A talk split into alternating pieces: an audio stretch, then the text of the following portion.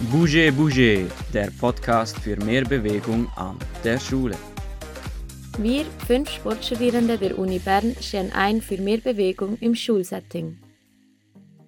Hallo und herzlich willkommen zu unserem Podcast Bouge Bouge mit dem heutigen Titel Bewegtes Lernen in der Schule und der Fokus liegt auf dem Lernen durch Bewegung.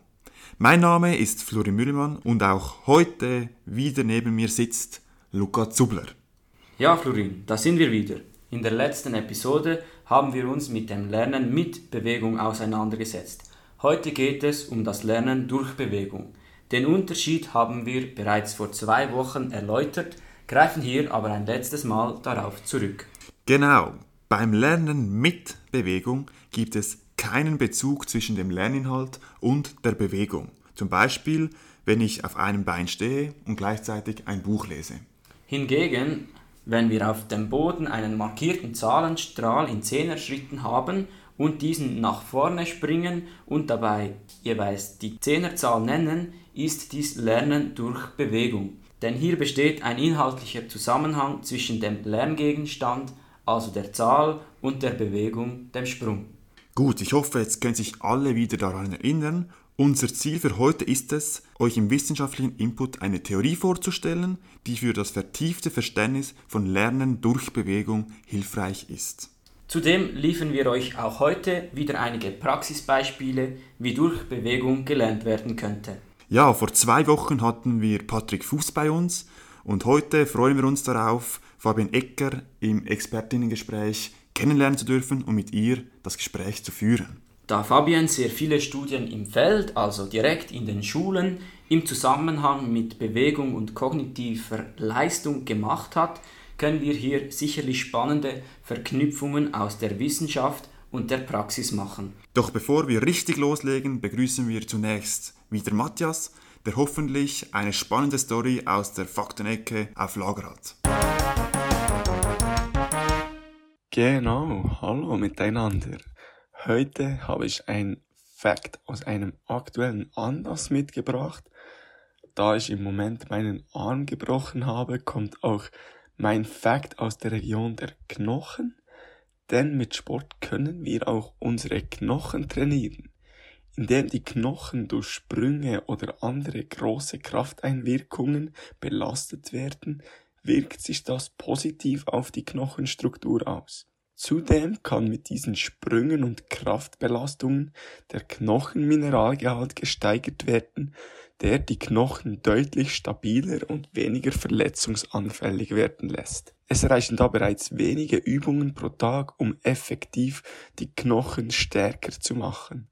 So wurde beispielsweise in einer Studie festgestellt, dass bereits 30 Sprünge an einem Tag den Knochenmineralgehalt um 27% erhöhen können. Und deshalb, Freunde, Jump, Jump und die Knochen werden stärker. Nach diesem Fakt legen wir direkt los mit dem wissenschaftlichen Input. Ja, wie bereits erwähnt, möchten wir euch heute eine Theorie vorstellen, die unserer Meinung nach für das Verständnis von Lernen durch Bewegung das ist auch das Embodied Learning, das nennt man auch so, hilfreich sein kann. Und zwar ist das die Cognitive Load Theory. Der Grundsatz dieser Theorie ist es, die Speicherkapazität des Arbeitsgedächtnisses möglichst effizient zu nutzen. Ja, wir sind uns bewusst, dass diese Theorie doch komplex ist. Doch wir haben versucht, sie so zu vereinfachen, dass sie inhaltlich nach wie vor korrekt ist, wir euch aber dennoch nicht damit langweilen.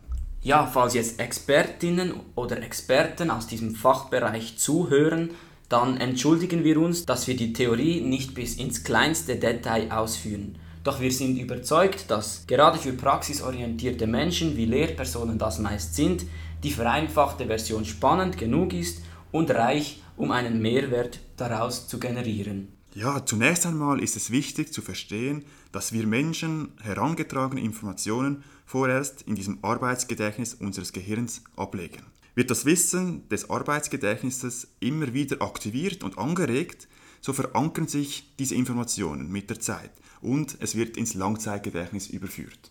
Mhm. Ist also das Ziel, das Wissen vom Arbeitsgedächtnis ins Langzeitgedächtnis zu übertragen. Ist das richtig? Ja, das stimmt. Doch wie das genau funktioniert, das lassen wir heute außen vor.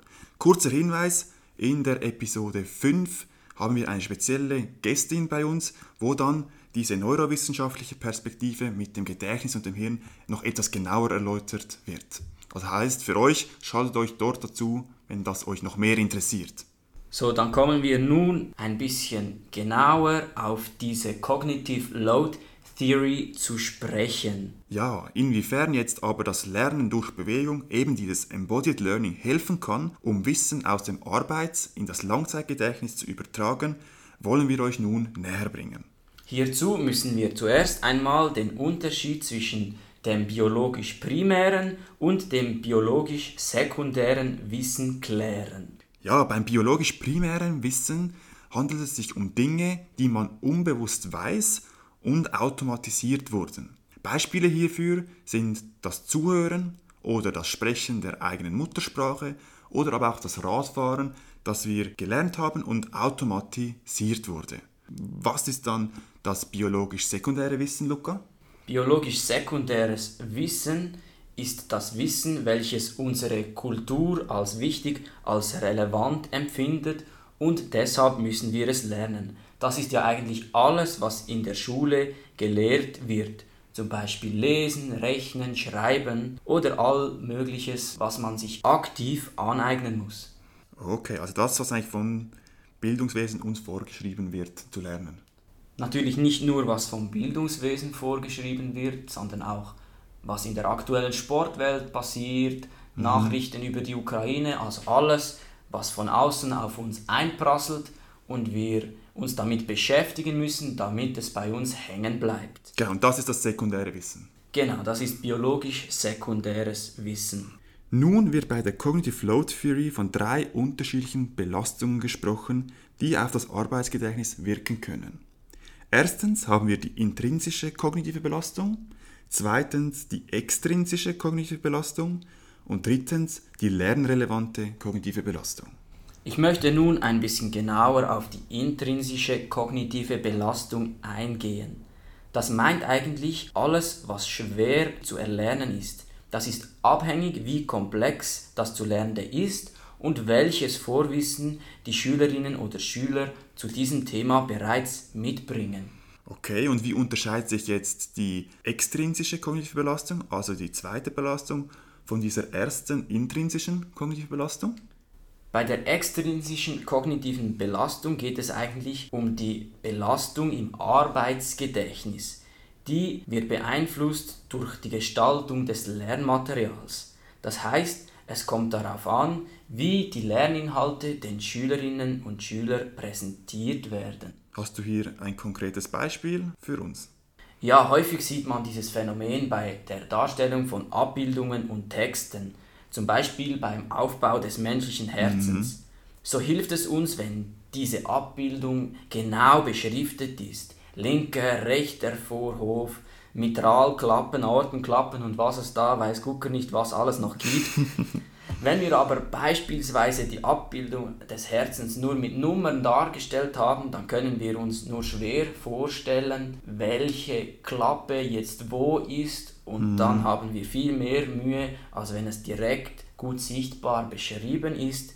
Dann steigt also die extrinsische kognitive Belastung deutlich. Okay, ich versuche das nochmal zu repetieren, ob ich das richtig verstanden habe. Also bei der intrinsischen kognitiven Belastung geht es um die Schwierigkeit des Lerngegenstands und bei der extrinsischen kognitiven Belastung geht es darum, wie der Lerngegenstand dargestellt wird, also wie dieser den Schülerinnen und Schülern präsentiert wird. Ist das richtig verstanden? Ja, das ist natürlich korrekt. Okay, und ja, was ist jetzt noch diese dritte, diese lernrelevante kognitive Belastung? Die lernrelevante kognitive Belastung entsteht, wenn wir Wissen vom Arbeitsgedächtnis ins Langzeitgedächtnis übertragen können. Das ist eigentlich der produktive Teil des Lernens. Das Ziel ist, dass diese lernrelevante kognitive Belastung so groß wie möglich ist, das heißt, umso größer die ist, umso mehr haben wir gelernt. Und wie schaffen wir es, diese lernrelevante kognitive Belastung zu maximieren? Ja, wichtig ist dabei zu verstehen, dass die Speicherkapazität unseres Arbeitsgedächtnisses begrenzt ist und wir haben nicht unlimitiert Ressourcen zur Verfügung, um Wissen zu speichern. Deshalb wollen wir die lernrelevante kognitive Belastung maximieren. Das schaffen wir, indem dass einerseits die intrinsisch kognitive Belastung limitiert wird. Das heißt, es soll nicht zu viel auf einmal gelernt werden und das Vorwissen, das die Lernenden mitbringen, soll von der Lehrperson unbedingt berücksichtigt werden. Da muss man je nachdem auch individuell auf die Schüler eingehen, da nicht alle auf demselben Stand mhm. sind. Mhm, das ist nachvollziehbar. Okay. Und wie sieht es dann bei der extrinsischen kognitiven Belastung aus? Wie kann diese minimiert werden? Ja, da ist es wichtig, dass der Lerninhalt klar und einfach dargestellt wird, so wie wir das jetzt versuchen. Denkt hier an das Beispiel von vorhin mit der Abbildung des Herzens und den korrekten, guten, gut sichtbaren, schön dargestellten Beschriftungen dazu. Falls das noch etwas abstrakt war, so wollen wir euch noch ein Alltagsbeispiel geben, das metaphorisch zu verstehen ist. Nehmen wir an, ich hätte richtig starken Durst. Ich bestelle mir also ein Glas Cola, das 5 Deziliter fasst, an einer Bar. In diesem Beispiel steht das Glas für die Speicherkapazität des Arbeitsgedächtnisses. Wenn es nach mir ginge, dann hätte ich am liebsten 5 Deziliter pure Cola-Flüssigkeit in meinem Glas um meinen Durst zu stillen. Die Cola-Flüssigkeit entspricht jetzt hier im übertragenen Sinne der lernrelevanten kognitiven Belastung. Da ich allerdings nicht so oft Cola trinke und mein Vorwissen diesbezüglich Lücken aufweist, war mir nicht bewusst, dass Cola häufig mit Eiswürfeln serviert wird. Dementsprechend füllt die Barkeeperin oder der Barkeeper, jetzt in diesem Fall wäre das eine Lehrperson, also steht stellvertretend für die Lehrperson, in mein Getränk Eiswürfel rein. So, dass eigentlich nur noch 4 Deziliter Cola-Flüssigkeit darin Platz hat, da sonst das Glas überlaufen würde. Die Eiswürfel stehen in diesem Beispiel für die intrinsische kognitive Belastung. Damit das Getränk schön daherkommt, ergänzt der Barkeeper mein Cola-Glas mit Zitronenschnitzen. Diese Zitronenschnitze wären die extrinsische kognitive Belastung. Durch diese stehen schlussendlich nur noch 3 Deziliter für die effektive Cola-Flüssigkeit zur Verfügung, da mein Glas sonst wieder überlaufen würde. Ja, Florin, was bedeutet das denn jetzt für dein Ziel, möglichst viel Flüssigkeit in deinem Glas zu haben? Ja, eigentlich hätte die Barkeeperin, der Barkeeper sich nach meinen individuellen Bedürfnissen richten können und so die Anzahl an Eiswürfel reduzieren können oder ganz weglassen. Oder die zweite Option wäre noch gewesen, dass die Zitronenschnitze als Dekoration komplett weggelassen worden wären. Dann hätte ich viel mehr Platz gehabt in meinem Glas für die Colaflüssigkeit. Meine lernrelevante kognitive Belastung. Mhm, alles klar, doch was heißt das nun für das Lernen durch Bewegung? Ja, beim Embodied Learning wird das biologisch primäre Wissen, als zum Beispiel eine automatisierte Bewegung, genutzt, um das sekundäre Wissen, beispielsweise die Französischwörtchen, zu vermitteln. Dabei wird die intrinsische und extrinsische kognitive Belastung von neuem Lernstoff reduziert. Dies geht aber nur, wenn es sich um eine bewegungskongruente oder vereinfacht gesagt um eine bewegungspassende Aufgabe zum Lerngegenstand handelt. Am besten machen wir kurz ein Beispiel, Luca. Genau, damit das Ganze noch ein bisschen verständlicher wird und wir keinen kognitiven Overload haben, machen wir ein Beispiel. Wenn Schülerinnen und Schüler Tierwörter auf Französisch lernen, so ist das sekundäres biologisches Wissen, zum Beispiel der Frosch, la Grenouille, können sie das Tier nachahmen, primäres Wissen und wie ein Frosch hüpfen. Also durch die Verbindung zwischen dem Lerninhalt und der passenden Bewegung dazu kann die intrinsische und extrinsische kognitive Belastung vermindert werden und deshalb besteht mehr Platz für die lernrelevante kognitive Belastung also für eine Verbindung vom Arbeits- und Langzeitgedächtnis. Puh, das ist spannend, aber doch nicht so banal. Ja, ich denke, das Ganze wird vielleicht noch verständlicher, wenn wir, wie bei der letzten Episode, einige Beispiele machen, wie wir Lernen durch Bewegung im Schulunterricht eingliedern könnten. Wir beginnen gleich mit einem Beispiel aus dem Französischunterricht. Où cache ton chat? Wo versteckt sich deine Katze? An diesen Satz erinnere ich mich noch ganz gut. An der Betz Aarau hatten wir damals einen Stellvertreter im Französisch, der hat diesen Satz so oft repetiert, dass ich mich noch heute daran erinnere. Es ging darum, in irgendeiner Unité im Buch Envol eine Katze auf irgendeinem Stadtplan zu finden. So spielte jemand die Katze und musste sich im Schulzimmer verstecken. Wir Schüler antworteten dann beispielsweise Il se cache sous la table oder Il se cache sur la chaise. Je nachdem, wo sich die Katze halt versteckt hielt. Das Ganze wurde dann auch umgekehrt durchgeführt und man sagte der Katze Cache-toi en dehors de la salle de classe oder Cache-toi dans le bureau du prof. Die Person, die dann als Katze bestimmt war, musste den Anweisungen der anderen folgen und sich dort verstecken. Putzubi, ich bin froh, dass du hier ein bisschen die einfacheren Wörter genommen hast, damit ich ein bisschen folgen konnte zumindest. Aber wenn es so weitergeht, dann ersetze ich dich, glaube ich, hier als Mitpodcaster. Hast du noch ein anderes Beispiel außerhalb des Französischs? Tout sorry, mais apprendre par mouvement fonctionne tellement bien dans les langues. Also Lernen durch Bewegung funktioniert sehr gut mit Sprachen, vor allem als Beginner kann man vieles mit Bewegungen darstellen. Schwieriger wird es erst dann, wenn die Begriffe abstrakter mhm, werden. Mhm. Wir könnten ja nun ins Englisch wechseln und du kannst ein wenig brillieren. Ja, ja, achten Sie nicht auf meinen Akzent, aber yes, thanks for the opportunity. Wenn wir also Wörtli haben wie move your feet, also beweg deinen Fuß, turn your head, dreh deinen Kopf, take a jump, springen oder stretch your legs, also dehnen deine Beine, dann haben wir hier Wörter oder kleine Sätze, die wir wirklich einfach durch Bewegung darstellen können. It seems obvious to use movements for learning words like these. Gut, dass wir nun auch noch dem Italienischen nachkommen, so machen wir doch noch ein Beispiel in Italiano woher, wohin Ortsbenennungen im Schulzimmer anbringen. Man muss die Übung nicht einfach nachsprechen, sondern man sucht also sein Ziel. Wenn es zum Beispiel heißt vado in bagno, dann ist irgendwo ein Kärtchen oder ein Flipchart, wo drauf steht Badezimmer und dann begehen sich die Schüler ins Badezimmer. Mhm. Oder Beispiel andiamo a scuola, gehen wir in die Schule oder andate in vacanza, ihr geht in die Ferien. Ja, das wäre jetzt auch schön, ein kleiner Urlaub. Ja, da müssen wir uns noch ein wenig gedulden.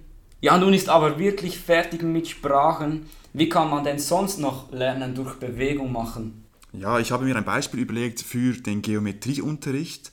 In den frühen Jahren lernen die Schülerinnen und Schüler verschiedene geometrische Figuren kennen Dabei können diese geometrischen Formen neben dem Aufzeichnen, wie wir es sonst üblich kennen, auch körperlich erfahrbar gemacht werden. So kann die Form beispielsweise auf dem Pausenplatz mit Kreide vorgezeichnet werden und im Anschluss daran kann dann die Silhouette oder diese geometrische Figur nachgelaufen werden. Es kann ein Kreis sein, ein Quadrat, Fünfeck, was auch immer. Wenn das Wetter jetzt nicht so gut ist und man nicht draußen auf dem Pausenplatz sich austoben kann, dann kann man die gesamte Übung auch im Gang oder im Schulzimmer machen. Anstelle von Kreide würde man einfach ein Seil nehmen und die Figuren auslegen. Bei beiden Varianten können die Besonderheiten und Unterschiede der jeweiligen geometrischen Figuren im Nachgang auch zusammen mit der Klasse besprochen werden. Ja, das ist sehr schön, sehr spannend. Nun begebe ich mich in die Physik. Mein Physiklehrer aus der Kantonsschule, der würde wahrscheinlich mit noch graueren Haaren da sitzen, wenn er wüsste, dass ich jetzt über Physik referiere. So kann man beispielsweise ein Wegzeitdiagramm mit Kindern darstellen. Die Kinder sprinten 100 Meter und alle 10 Meter wird die Zeit genommen. Diese Zeiten lassen sich dann auf ein Diagramm übertragen und die Kinder erhalten einen Eindruck, was es mit der Geschwindigkeit so auf sich hat und wie es in ein Diagramm übertragen werden kann. Um das Ganze zu machen, braucht es nur 10 Pylonen, also solche Verkehrshüte, die im 10 Meter Abstand auf der 100 Meter Bahn oder einfach sonst auf einem großen Platz aufgestellt werden. Am besten nutzt man ein iPad oder ein iPhone dazu, damit die Zeit und eine Videoaufnahme genommen werden kann. Es gibt da ein gutes App, Florin, wie heißt das? Das ist der Timekeeper, das hast du mir empfohlen sogar, glaube ich. Stimmt genau. das? Das nutzen wir immer im Sportunterricht, genau. so kann man sogar Fotofinish machen, ohne gröbere Anlagen und man hat ziemlich präzise Zeiten. Ja, und neben dem Wegzeitdiagramm ist mir gerade in den Sinn gekommen, könnte man auch super Geschwindigkeitsberechnungen machen. Also wie lange hatte die Schülerin, hatte der Schüler für diese 100 Meter. Dann hat man die Meter pro Sekunde und dann kann man das Ganze noch auf Kilometer in der Stunde umrechnen. So, wir haben fertig gerechnet, das beherrschen wir leider wirklich nicht so gut und wir geben ab in eine Bewegungspause. Ich habe gehört, es gibt dort ein Donnerwetter, wahrscheinlich weil wir zu lange gesprochen haben. Ja, das kann sehr gut sein.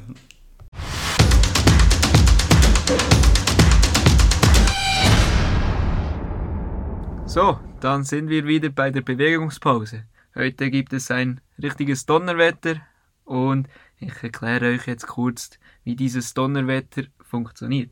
Hier gibt es eine kleine Bedingung für, euches, für eures Schulzimmer und zwar müsst ihr entweder nach draußen gehen können mit ein paar Stühlen oder im Schulzimmer in der Mitte einen Schul Stuhlkreis aufstellen können. Das ist so ein bisschen die Bedingung für dieses Spiel oder für diese Bewegungspause. Nun, die Klasse sitzt in einer Gruppe in dem ganzen Kreis und die Spielenden erhalten abwechslungsweise verschiedene Namen wie Regen, Sonne, Schnee und Sturm. Also wir haben vier Gruppen und diese sollen Sie sich im Kopf behalten, das ist wichtig für den weiteren Verlauf. In der Mitte wird nun eine Person bestimmen, die in die Mitte steht und die ist die sogenannte oder der sogenannte Wettermacher, Wettermacherin. Sie ruft eine der vier Wetterlagen auf und nun sind alle genannten aufgefordert, ihre Plätze zu tauschen. Also sie dürfen nicht mehr am selben Platz sitzen bleiben, sondern brauchen einen anderen Stuhl. Beispielsweise rufe ich das Kommando Regen auf, dann sind alle Spielenden mit dem Kommando Regen aufgefordert, ihren Platz zu tauschen und ich als Wettermacher bin gefordert, einen Stuhl zu klauen, also zu übernehmen von den Spielenden. Folglich wird eine Person übrig bleiben und diese ist die nächste Wettermacherin oder der nächste Wettermacher. Wichtig hierbei ist, dass die Spielenden immer dasselbe Kommando behalten, das heißt, sie wechseln nicht die Kommandos aus. Das war bei uns im Sportstudium das Problem. Plötzlich hatten wir irgendwie 50 Prozent, die das Kommando Sonne hatten und ja, dann geht es nicht mehr genau auf. Dann haben wir ein Donnerwetter, oder? Gibt es dann noch einen zusätzlichen Input, den man geben könnte, Kevin? Genau, wir haben hier noch eine Variante, die man anwenden kann. Und zwar kann die Wettermacherin oder der Wettermacher das Kommando Aprilwetter aufrufen und dann sind alle Spielerinnen und Spieler aufgefordert, ihre Plätze zu tauschen. So, dann viel Spaß beim Ausprobieren des Donnerwetters und wie auch dieses Jahr, das Aprilwetter ist nicht immer genau so, wie man es sich wünscht. Drum genießt die Pause und bewegt euch ein bisschen.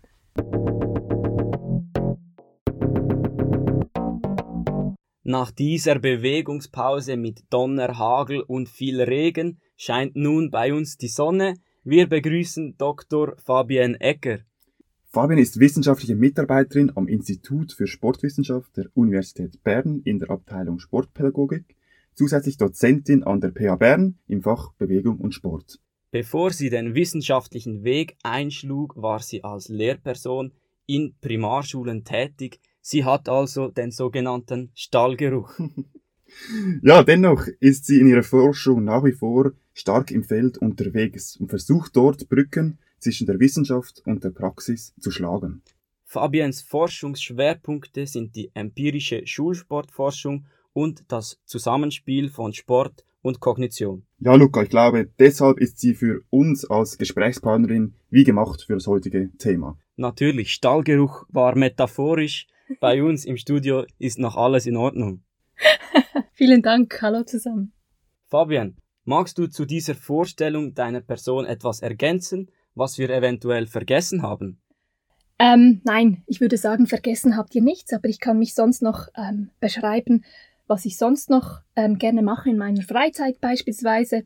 Ich komme aus einem Wintersportort und deswegen ist der Wintersport eine Leidenschaft von mir, sei es Skifahren, Langlaufen oder ähm, Eislaufen. Ich habe zudem in meiner Kindheit oder in meiner Jugend ganz oft Tennis gespielt, sehr intensiv und deswegen spiele ich bis heute eigentlich noch sehr gern Tennis. Ich habe auch äh, die ganzen Ausbildungen bei I&S gemacht, äh, bis zur I&S-Expertin, habe so eigentlich mein Studium finanziert, indem ich eben diese Kurse gegeben habe und ähm, natürlich auch eben Kindertennis unterrichtet habe. Und zudem bin ich noch Mutter von zwei Mädchen, eine ist dreijährig und die andere fünfjährig. Ja, sehr schön. Ich als Tennisspieler muss natürlich nachfragen, wie lief es am Wochenende im Interclub? Hast du gewonnen? Ja, es lief erstaunlich gut. Äh, wir haben bisher zweimal 5-1 gewonnen. Ich habe sogar zu meinem Erstaunen beide Einzel und beide Doppel gewonnen. Aber ganz ehrlich gesagt, ich spüre es heute noch. Ja, du als I- und S-Expertin bist ja häufig auch als Trainerin tätig. Die bewegen sich ja nicht immer allzu viel auf dem Tennisplatz. Gut, legen wir doch los mit dem inhaltlichen Teil noch. In der sportpädagogischen Forschungsgemeinschaft tendiert man dazu, das Lernen durch Bewegung, eben das Embodied Learning, eine positive Beeinflussung auf die akademische Schulleistung zugeschrieben wird. Was ist deine Meinung dazu? Ja, also als Wissenschaftlerin ähm, ja, distanziere ich mich eigentlich von persönlichen Meinungen, sondern versuche immer das wiederzugeben, was Studien sagen, also was die Wissenschaft oder die Empirie eben sagt. Gut, sehr diplomatische Antwort, Fabian, hast du gut gemacht. In der heutigen Zeit auch vielleicht immer der richtige Weg. Lass es mich anders formulieren. Kannst du kurz zusammenfassen, welchen Mehrwert Embodied Learning im Vergleich zu sitzendem Unterricht zu haben scheint? Naja, also Einige Studien konnten aufzeigen, beispielsweise, dass wenn man während dem Lernen von Vokabeln, ähm, die passend sind, also eben aufgabenrelevante Bewegungen dazu macht, dann bleibt es besser im Gedächtnis. Also die Lernleistung verbessert sich dadurch im Vergleich zu Schülerinnen und Schülern, die diese Vokabeln sitzend gelernt haben. Aber äh, noch ist die Forschungslage eigentlich ziemlich äh, inkonsistent und von daher ist eine Aussage, ja, noch schwierig. Aber was ganz wichtig ist und vielleicht nicht zu unterschätzen ist, auch wenn der Effekt auf die Lernleistung nicht vorhanden ist, habe ich ja immer noch den Mehrwert, dass die Kinder sich während dem mhm. Lernen bewegt haben. Und das heißt, die kommen näher an diese WHO-Empfehlungen ran durch den Unterricht, den sie bewegt erlebt haben. Aus welchem Grund ist man denn in der Sportpädagogik noch nicht so überzeugt? Also was stört diese Euphorie ja, eben vielleicht wirklich diese zum einen inkonsistente Forschungslage. Es ist ein eher junges Forschungsfeld.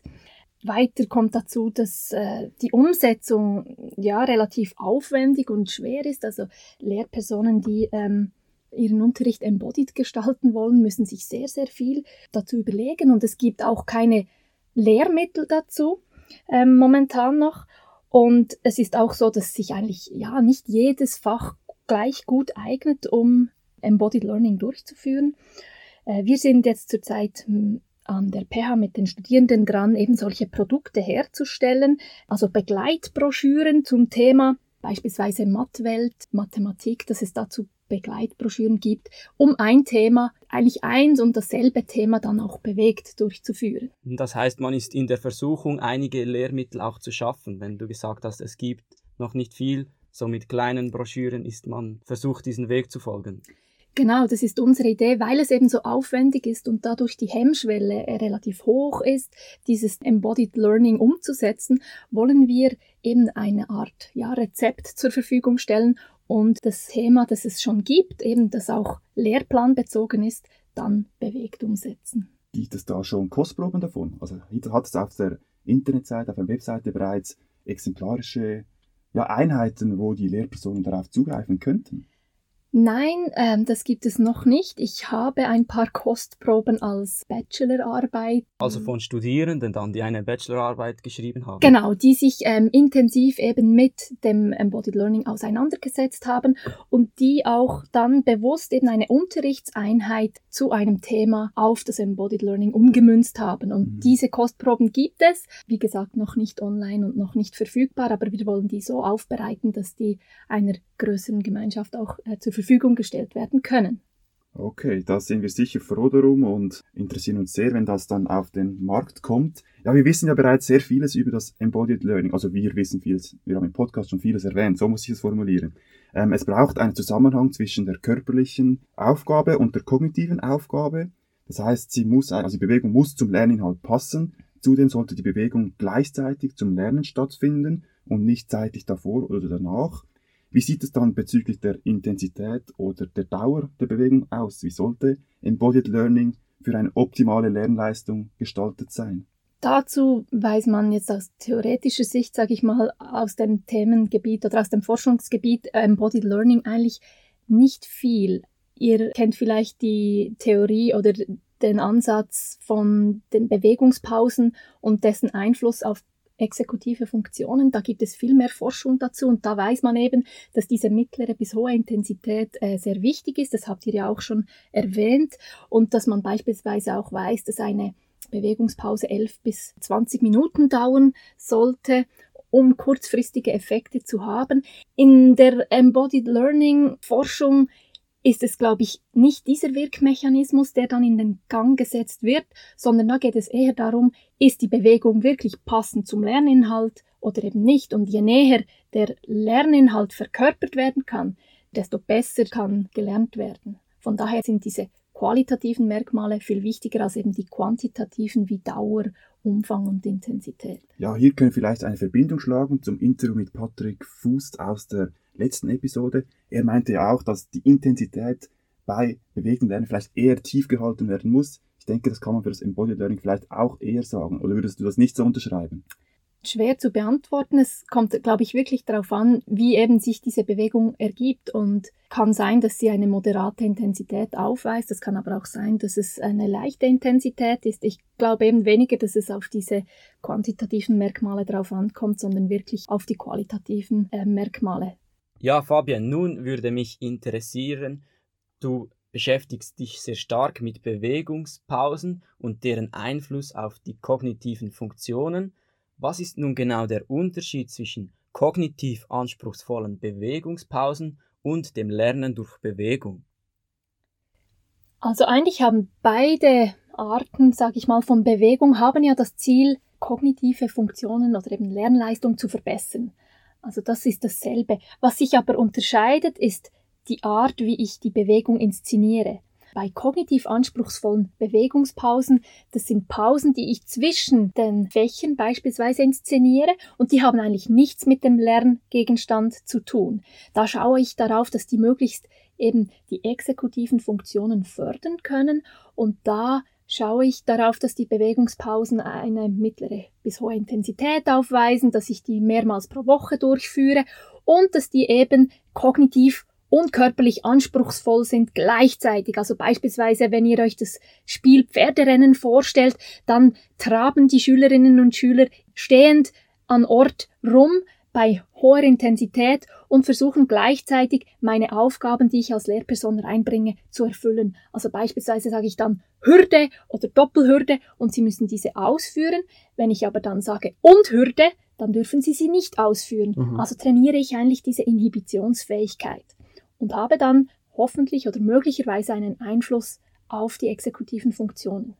Beim Embodied Learning ist es so, dass die Bewegungen mit dem Lerninhalt gekoppelt sind, also dass die stark vom Lerninhalt abhängen. Haben wir dann nicht das Problem, dass wenn wir es in der Pause zwischen den Fächern machen, dass dann die Schülerinnen und Schüler einfach irgendwann müde werden. Also wenn ich mir einen Tag vorstelle, vier Stunden am Morgen, erste Stunde Mathe, dann eine Bewegungspause, wieder kognitiv anspruchsvoll, mhm. ich werde dann irgendwann todmüde. Mhm. Ja, das ist absolut richtig. Wir konnten das auch äh, in einer Studie zeigen, dass der unmittelbare Effekt ein negativer ist. Also dass die Schülerinnen und Schüler direkt nach so einer kognitiv und körperlich anspruchsvollen Bewegungspause eben ermüdet sind. Man spricht dann von einer Depletion, also von einer Ermüdung. Und da muss man sich als Lehrperson bewusst sein, dass ich unmittelbar nach einer solchen kognitiv anspruchsvollen Bewegungspause vielleicht nicht gerade eine Matheprüfung ansetze, mhm. sondern eher eben etwas Leichtes machen. Also das genau ist ein ganz zentraler Punkt. Und hier ist es ein ziemlich schmaler Grad zwischen eben zu körperlich und kognitiv anstrengend oder zu wenig. Da gilt es genau diesen Optimal Challenge Point zu finden, sage ich mal. Und für unsere Praktikerinnen und Praktiker da draußen, wie oft würdest du dann so eine kognitive Bewegungspause einstreuen? Also, äh, ja, da würde ich auch wieder auf ähm, Meta-Analysen verweisen, die, das, ähm, die zeigen, dass eigentlich je mehr, je öfter, desto größer der Effekt. Also zweimal vielleicht ja, 10, 11 Minuten pro Tag und das möglichst drei bis viermal die Woche über eine Mindestdauer von acht Wochen hinweg wäre ideal. Und dann zwischendurch Bewegungspausen ohne kognitive Belastung. Genau, da ist immer, man muss das im Hinterkopf als Lehrperson haben, was ist eigentlich mein Ziel dieser Bewegungspause? Will ich eine Bewegungspause anleiten, um exekutive Funktionen zu fördern? Will ich eine Bewegungspause anleiten, um einfach eben, sage ich mal, das Hirn zu durchlüften? Und je nach Ziel, das ich als Lehrperson verfolge, wähle ich eine andere Bewegungspause. Ganz kurz, rasch, ähm, Fabian, exekutive Funktionen, jetzt wurde es ein paar Mal genannt. Was ist das genau? Ich weiß nicht, dass alle Zuhörerinnen und Zuhörer wissen, was das ist. Kannst du Mhm. es kurz, bündig zusammenfassen? Ja, das ist eigentlich so die Steuerungszentrale in unserem Vorderhirn, dieses äh, präfrontalen Kortex nennt sich der, der ist in unserer ja, Vorderseite des Gehirns angesiedelt und das ist eigentlich so die neue IQ-Messung, die neuzeitige IQ-Messung, sage ich mal. Und zwar bestehen die exekutiven Funktionen aus drei Konstrukten. Das wäre das eine ist das Arbeitsgedächtnis, das beispielsweise, wenn wir an eine schulische Situation denken, ist es das, dass ich, wenn ich ähm, Kopf rechnen muss, dass ich mir ein Zwischenergebnis merken kann und dann mit diesem Zwischenergebnis weiterrechnen kann. Dann behalte ich also diese eine Zahl in meinem Arbeitsgedächtnis. Dann gibt es die Inhibitionsfähigkeit, das wäre, wenn ich Reize unterdrücken kann. Ich mache wiederum ein Beispiel für die Schule. Ein Kind, das eine gute Inhibitionsfähigkeit hat, kann sich eben länger auf ein Arbeitsblatt beispielsweise konzentrieren, ohne dass es dauernd aus dem Fenster schauen muss. Und letztlich gibt es noch die kognitive Flexibilität. Da ist es Kinder, die eine gute kognitive Flexibilität haben, können gut zwischen Bezugsquellen hin und her wechseln. Das heißt, beispielsweise, wenn ich der Lehrerin zuhören muss und dann muss ich wieder am Arbeitsblatt ähm, schreiben und dann wieder zuhören, kann ich also immer diese Bezugsquellen zwischen Zuhören und wieder ähm, meine Aufmerksamkeit aufs Blatt richten, kann ich sehr gut hin und her wechseln. Und diese drei sind ja sehr schulrelevante Fähigkeiten und wer gute EFs hat, hat letztlich auch, sage ich mal, einfach ausgedrückt gute Schulnoten. Kann man das dann ein bisschen gleichsetzen mit dem Intelligenzquotient? Ja, das ist ähm, eben, eigentlich haben die EFs den Intelligenzquotienten äh, etwas abgelöst. Weil Alles sie klar. kompletter sind. Ja, ich danke für diese Ausführung. Ich war bei dir zwar in der Vorlesung, doch diese Beispiele haben mir nochmals geholfen. Nun als Abschluss unseres Gesprächs könntest du noch ein, zwei konkrete Beispiele für Lernen durch Bewegung erläutern, welche unsere Zuhörerinnen und Zuhörer einfach umsetzen könnten. Klar, sehr gerne. Ich kann äh, vor allem Beispiele jetzt für die Primarschulstufe bringen, da wir eben in Zusammenarbeit mit der Pädagogischen Hochschule auch Studierende, sage ich mal, darauf angesetzt haben. Ja, also beispielsweise ein Thema ähm, aus dem Lehrmittel Mathwelt ist Ansichten und Pläne. Und da geht es darum, dass äh, sich Schülerinnen und Schüler eben unterschiedlich im Raum positionieren, sei dies auf dem Pult oder unter einem Stuhl und andere Schülerinnen und Schüler das dann abzeichnen, die Positionen und eben ihre Ansichten wechseln und da diese Ansichten verändern müssen und so aufzeichnen müssen. Normalerweise macht man das sitzend am Pult und zeichnet diese Ansichten auf anhand eines Würfels und wir haben die Unterrichtseinheit so umgestaltet, dass es eben die Körper sind, die sich eigentlich im Raum befinden und abgezeichnet werden müssen. Das ist das eine Beispiel in der Mathematik. Ein anderes Beispiel für das Fach NMG, also Natur, Mensch, Gesellschaft, ist so, dass es um ein Lernarrangement geht zum Thema Arbeit. In diesem Lernarrangement haben die Schülerinnen und Schüler äh, den Begriff Arbeit eben körperlich erfahren. Und zwar haben sie sich mit Produktions-, Verkaufs- und Konsumprozessen auseinandergesetzt und sie haben eigentlich eine Popcornfirma hergestellt ähm, oder haben sich wie in einer Popcornfirma mit den einzelnen Aufgaben haben sie sich bewegt und eben eine, ja, eine Art Produktionsfirma angeleitet und so dann letztendlich Popcorn hergestellt und verkauft. Also diesen ganzen Prozess von der Herstellung bis zum Verkauf haben sie selbst erlebt und eben dann auch körperlich dargestellt. Und diese Einheit ist wohl sehr gut angekommen. nicht nur, weil die Kinder sich mehr bewegt haben, sondern auch, weil ihnen das Ganze eben verdeutlicht worden ist und so denke ich mal, dass ihnen dieses Erlebnis auch nachhaltig bleibt. Da muss ich gleich schmunzeln bei diesem Beispiel. Meine Schwester macht ebenfalls die Ausbildung zur Primarlehrerin und sie hat diesen Produktlebenszyklus mit der Klasse durchgenommen und zum Teil zeichnen die Schüler auf, die Milch kommt aus der Migro äh, und solche Dinge. Deshalb Grüße an meine Schwester. Das ist ein Beispiel für dich. Sehr schön. Ja, du hast den Aufwand bereits erwähnt, den das Embodied Learning mit sich bringt. Wenn du dir jetzt vorstellst, dass du wieder in den Lehrberuf einsteigen würdest, ich weiß nicht, ob das Pläne von dir sind oder nicht, was wäre für dich die Hauptmotivation, trotz diesem höheren Vorbereitungsaufwand Lernen durch Bewegung in den Unterricht zu integrieren? Ähm, meine Motivation wäre jetzt unabhängig, ob es einen Effekt auf den Lernprozess hat oder auf die Lernleistung oder nicht, wäre einfach die Motivation alleine, den Unterricht bewegter zu gestalten und eben den Kindern eigentlich ja diese dieses natürliche Bewegungsbedürfnis, das sie haben, das ihnen in der Stunde wiederzugeben und, oder in, an einem ganzen Schulmorgen. Und hier verweise ich wieder auf Studien, konnte eigentlich gezeigt werden, dass eine bewegte Einheit eben auch nicht nur einen möglichen Effekt auf die Bewegung, auf das Bewegungsverhalten hat, auch möglicherweise nicht nur auf die Lernleistung, sondern auch auf das Wohlbefinden und die Freude in der Schule. Und alleine Kinder, die gerne in die Schule gehen, wiederum ist die Wahrscheinlichkeit höher, dass sie gerne lernen. Mhm und so erfolgreich äh, die Schule absolvieren können. Und dieser ganze mögliche Prozess, der angestrebt werden kann oder der erreicht werden kann, durch dass ich einfach mehr Freude am Lernen vermitteln mit dem Tool Bewegung, das alleine wäre Motivation genug für mich. Ja, sehr schöne Worte, vielleicht sogar Abschlussworte. Luca, hast du noch was anzufügen? Nein, ich bedanke mich an dieser Stelle bereits ein erstes Mal. Es war sehr spannend. Wir kommen zu unserer Holy Question. Ich denke, du hast die eine oder andere Episode bereits angehört und bist ein wenig darauf vorbereitet.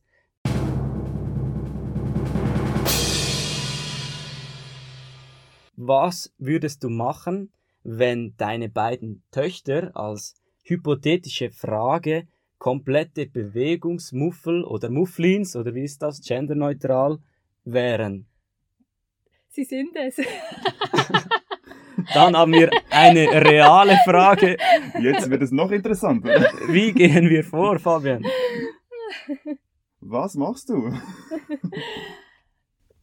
Nein, ähm, Mario hat es eigentlich schon sehr schön ausgedrückt. Ähm, und zwar diese, diese Seite in einem Buch aufschlagen zu können, in der Hoffnung, dass sie etwas finden, was ja, was den Kindern Spaß macht. Und wenn sie das, dann diese Sportart gefunden haben, dann ist es, ähm, ja, dann habe ich das Gefühl, dass eben jedes, ähm, jeder Bewegungsmuffel dann zu einem Sportler oder zu einer hm. Sportlerin werden kann. Aber ich versuche jetzt mit meinen Töchtern, wenn es beispielsweise um das Wandern geht, wo die Kleinere nach fünf Schritten sagt, bitte, ähm, ja, bitte trage mich, dann versuche ich, sage ich mal, mein pädagogisches Wissen zu nutzen und alles in Metaphern und in Spiele zu verwandeln. So wird dann der Wanderweg zu einem äh, Hot Lava oder ähm, the, the Floor is Lava Einheit. Also dann versuchst du alles ein bisschen in ein Spiel zu verpacken und kindergerecht zu gestalten. Ja, unbedingt. Das gelingt äh, mit Sicherheit fast immer, auch wenn es nur für die nächsten fünf Minuten ist, bis man sich wieder etwas Neues ausdenken muss. Aber das ist ein gutes Rezept. Ja, da sind wir wieder beim Abschluss. Beim Tennis immer der nächste Punkt fokussieren. Das mhm. ist äh, wichtig. Die nächsten fünf Minuten, dann geht die Wanderung gerade weniger lang. Genau, Punkt für Punkt. Punkt für Punkt. Vielen Dank, Fabian, dass du dir die Zeit genommen hast, mit uns hier über das Thema Embodied Learning zu sprechen. Ich hoffe, dir hat auch ein wenig Spaß gemacht. Wir hatten Freude daran und wussten, konnten einiges Neues dazulernen. Ja, euch vielen Dank. Wir atmen durch und senden euch in die Bewegungschallenge.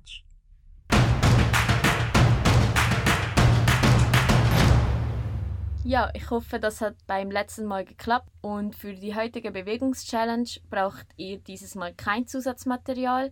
Schaut aber, dass ihr etwas Platz habt, um euch auf dem Boden hinzulegen. Zu Beginn steht ihr ganz normal beidbeinig auf dem Boden Und nun verschränkt ihr eure Arme hinter dem Rücken und gebt euch selber die Hand. Die Hände müssen während der ganzen Übung hinter dem Rücken verschränkt bleiben. Nun versucht ihr euch auf den Bauch zu legen und wenn ihr das geschafft habt, könnt ihr euch einmal um eure rechte Körperseite drehen, bis ihr wieder auf dem Bauch liegt. Nun versucht ihr wieder aufzustehen, während eure Hände immer noch hinter eurem Rücken verschlossen sind.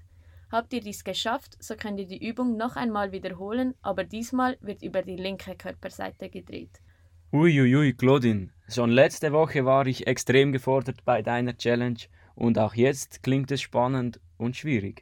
Genau, das ist auch das Ziel. Wir wollen ja nicht, dass ihr das direkt schon könnt. Wie jede Bewegungschallenge ist auch diese auf unseren Social Media Kanälen in Form eines Videos abspielbar. Da wird dann genauer erklärt und vorgezeigt, wie es genau ablaufen soll.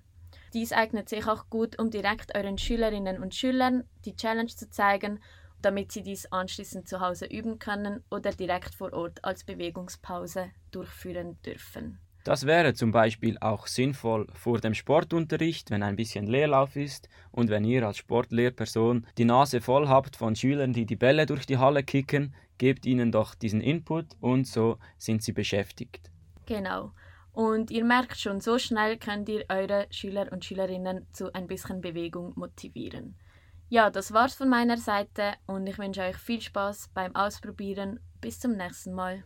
Vielen Dank, Claudine, für diese coole Challenge. Was bleibt noch übrig? Wir machen einen kurzen Rückblick und schauen voraus, was uns in den nächsten Wochen erwarten wird.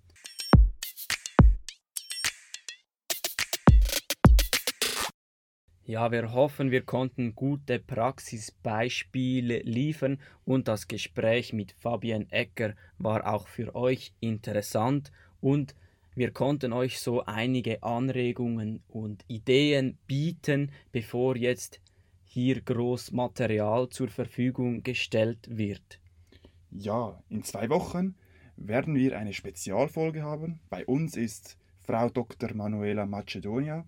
Sie wirft eine neurowissenschaftliche Perspektive auf, das ganze, auf die ganze Thematik des Embodied Learning. Das heißt, dort wird wirklich dieses Expertinnengespräch im Vordergrund stehen. Da sind wir bereits voller Vorfreude. An dieser Stelle wollen wir bereits ein erstes Mal verkünden, dass unsere sechste Episode eine QA, also eine Question and Answer Folge ist. Ihr könnt uns also Fragen zum Thema stellen und wir versuchen diese so präzise wie möglich zu beantworten. Genau, also das können all mögliche Fragen sein, die im Zusammenhang stehen mit Bewegung und Schule. Ja, nützt diese Chance und challenged uns ein wenig, denn bisher haben wir vor allem euch gechallenged und euch hier Inputs geliefert. Sendet doch die Fragen auf unserer Webseite ein oder direkt über unseren Instagram-Kanal. Ja, das war es von uns. Bis zum nächsten Mal, wenn es wieder heißt. Bouger Bouger, der Podcast für mehr Bewegung an der Schule.